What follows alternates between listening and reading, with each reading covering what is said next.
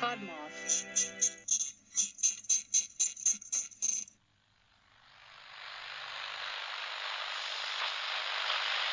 dans notre co- quotidien. C'est sur Located on the edges of your radio static, you've stumbled upon the lost signal.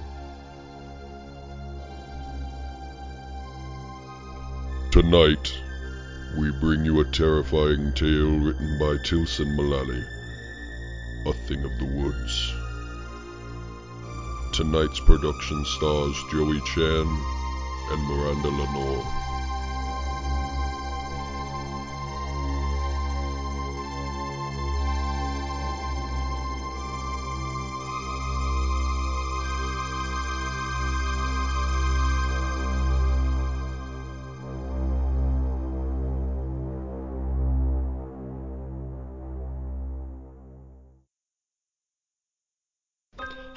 I'm Abby, the host of Portal 8 Podcast, a pop culture and Bachelor franchise recap show, where we also dive in to mysterious topics like ghosts, aliens, and anything paranormal.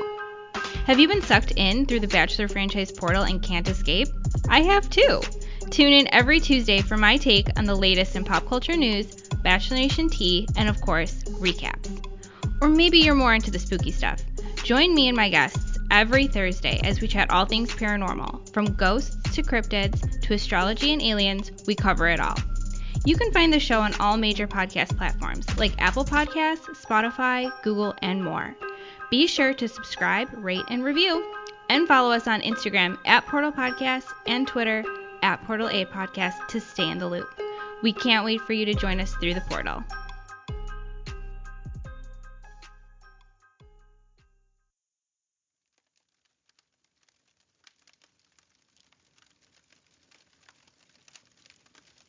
Oi!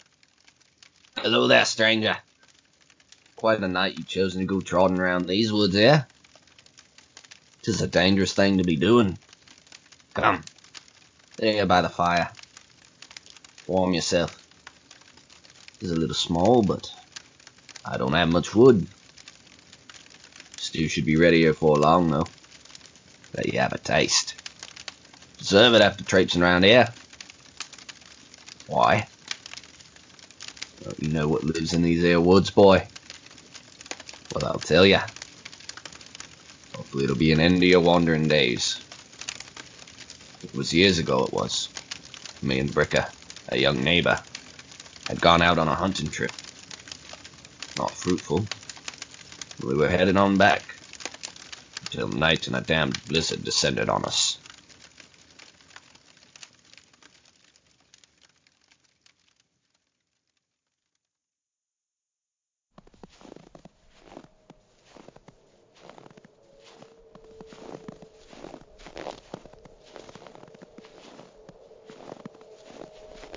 Bricker, hurry up, would you? You ought to have been home two hours ago. As I recall, dear friend, I wasn't the one who suggested shortcut. Must have taken a wrong turn in the blizzard. Bah, curse this damn trudging. Verlaine, I vote we make camp for the night. It's terrible cold. No, you fool. Is it smart to take shelter in these woods? Awful things stalk these trees.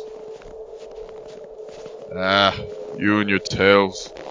Nothing out here but squirrels and deer. They're not tails, boy. Now keep moving. We've got maybe three miles more until we reach home. So let's finish it tomorrow.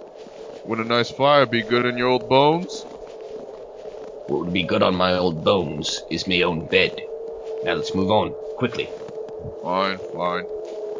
Stubborn as sin you are. Nothing to show for this hunting trip. Fiona's probably worried for me half to death. And when we come back with no meat. Wait a minute. What's that? What's what? A light up the road there. Looks like a candle in the window. I can hardly see the damn road in this mess, let alone a light. Your eyes are deceiving you, boy. I think not. Look! It's a home! Look, Verlaine, the sign here, it's an inn. Aye, so it is. Let's head in. What? Why? Why? Stay the night, of course. I've got some coin. I'm sure they have a fire. No. Then why not? I've told you already. These woods are not safe. We must continue on home. Ah, enough. Your stories will not deprive me of a night's warm rest, Verlaine. Karma don't. But I'm sleeping here tonight. Fine. Lead the way. That's the spirit.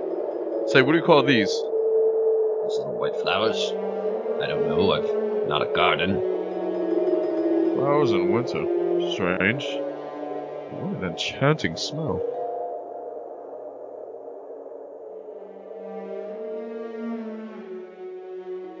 We trudged over the unshoveled path up to the heavy oak door of the inn. Bricker, with some effort, heaved it open and we stumbled into the shabby lobby. It was dim, lit only by a tiny fire in the earth, not much more than embers.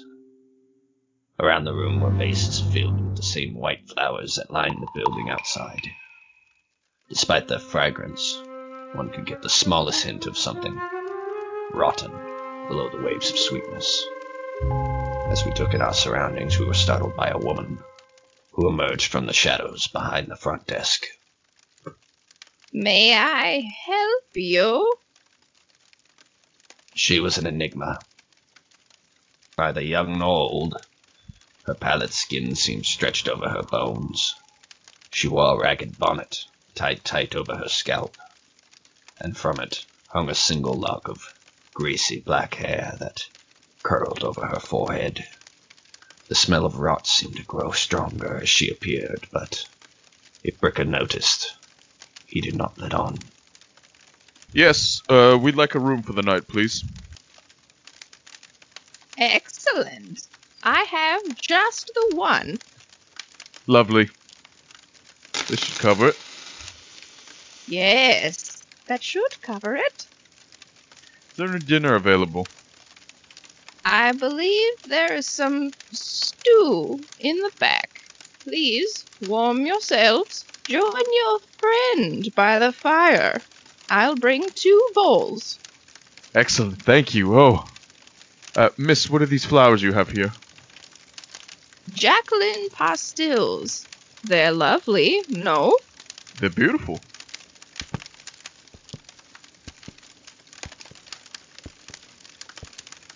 Ah, see, Verlaine? This isn't so bad. It smells of rot. We should leave now. Nonsense. All I smell is those flowers. Lovely, but, but a bit strong.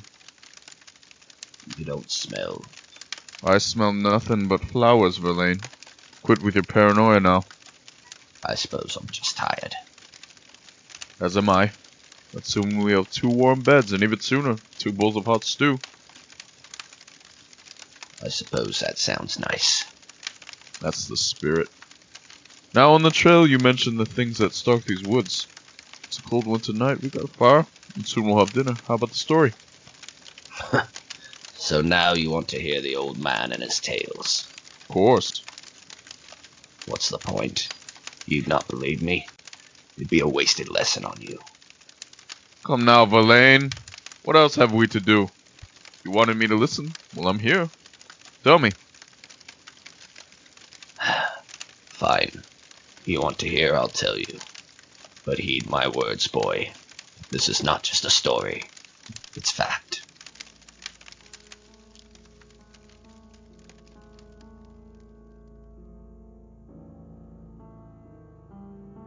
When I was a boy, my father and me would oft to come hunting up here. He had a cabin, my father, just on the edge of the tree line. And in the winter of my 14th year, he brought me. We'd walked a long ways into the woods that day, searching for deer, and found nothing. So as dusk settled down over us, we began to head back. The air had been cold that day, our breaths leading us wherever we went. But as we reached the last half mile of the trail to the cabin, the temperature dropped even further. The wind began to whistle, low and mean, and the air that had once only nibbled at my nose now began to snap and bite at it. We kept on, but as we neared our safe haven, a man appeared on our path. He limped along, movements jerky and uneven. He saw us, and he cried out for help, his voice as unstable as his movements. I asked my father if he saw him, but he shushed me. I protested, but his sharp and desperate gaze silenced me. Do not speak, he told me. Ignore that man. He does not need our help. Let us get to the cabin. And so we passed him. As we reached the cabin on the tree line, I looked back only once, right as father shut the door. The man stood amongst the trees, silent and staring. His eyes seemed to glow golden in the darkness. And then the door shut, and he was gone. I asked father only once what he was. It was that night as he sat cleaning his gun on his bed under the kerosene. That was no man, he said. It's nothing that belongs on the mortal coil. Its very presence will freeze your blood. With a true form too terrible to describe. It makes pretend in the form of its victims, taking their skin and masquerading to lure prey. It is an unnatural thing, a thing of the cold, a thing of the woods.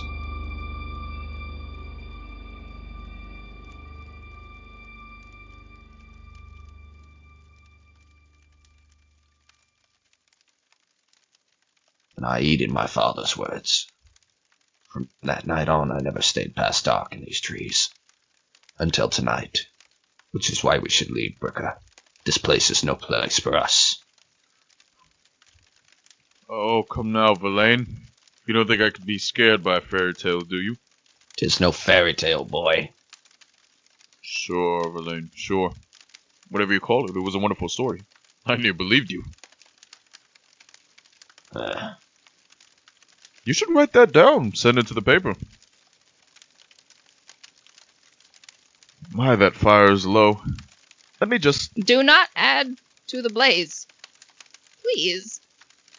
blaze. It's hardly embers.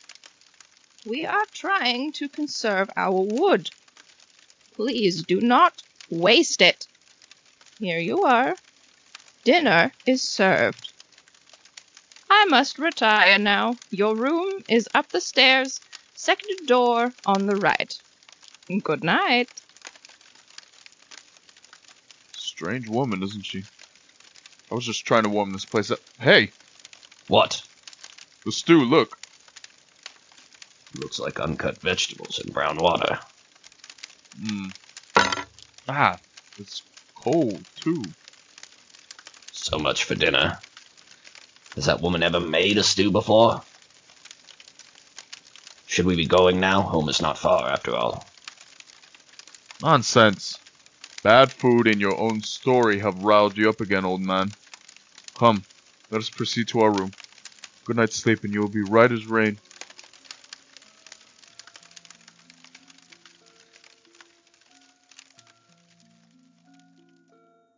And so we went to bed.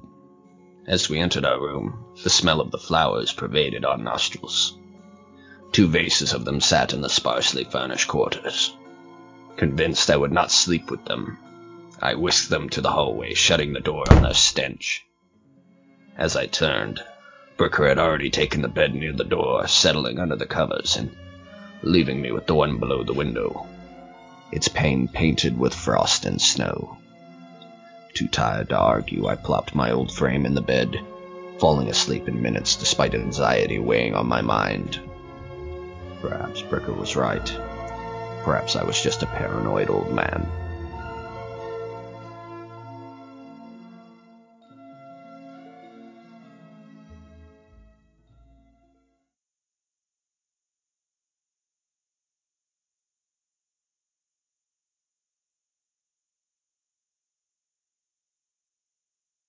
Memento Mori, an object serving as a warning or reminder of death. Death is inevitable, but how it happens can be tragically unfair. It can be dark, cruel, hateful, or just plain bizarre. I'm Megan, and I'll be your guide through these stories of chaos and devastation. Come listen as we dive into all types of true crime cases and learn about the evil that lurks among us as well as the victims that deserved none of it. Join me every Monday for a missing person minisode and every Thursday for a regular episode. You can go to mementomoripod.com for more information. Monsters are real and they look like people.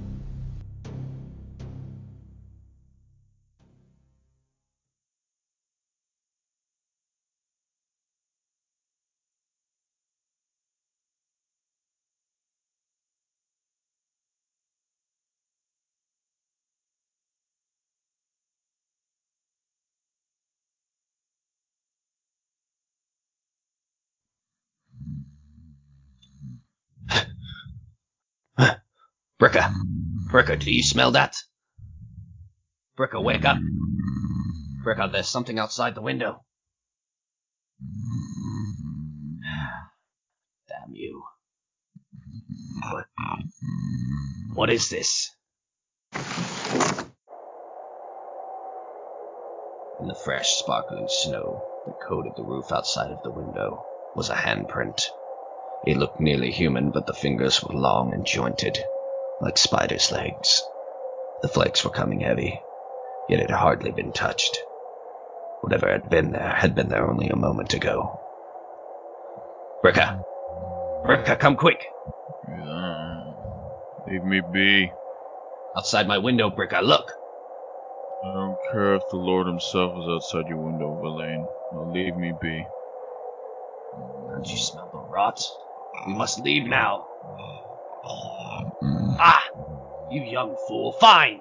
Stay!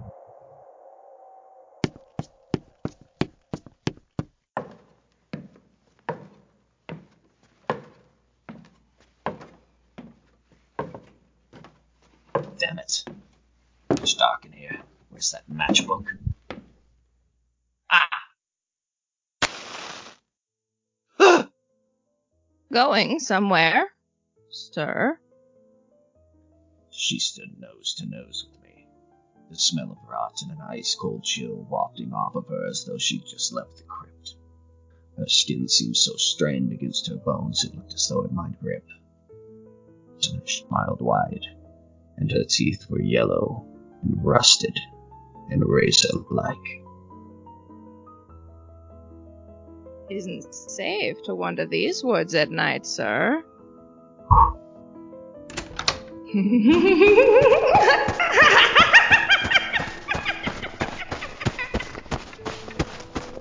and she blew out me match. And I ran, bursting through the heavy oak door as though it were nothing. I stumbled through the trees until dawn, always feeling as though she, it, were right on my tail. I finally made it home noon the next day, collapsing in town square. Bricker weren't so lucky, never saw the boy again. But that was years ago and you're here now with me beside the fire. ah, I know it's small, but I haven't got any more wood. I'm trying to conserve. Here, the stew's done. Have a taste, huh? Sorry for the vegetables. I didn't have me knife, so they're whole. What's that? Oh, it's cold. well, that's too bad. Looks like I'll have to find something else to eat.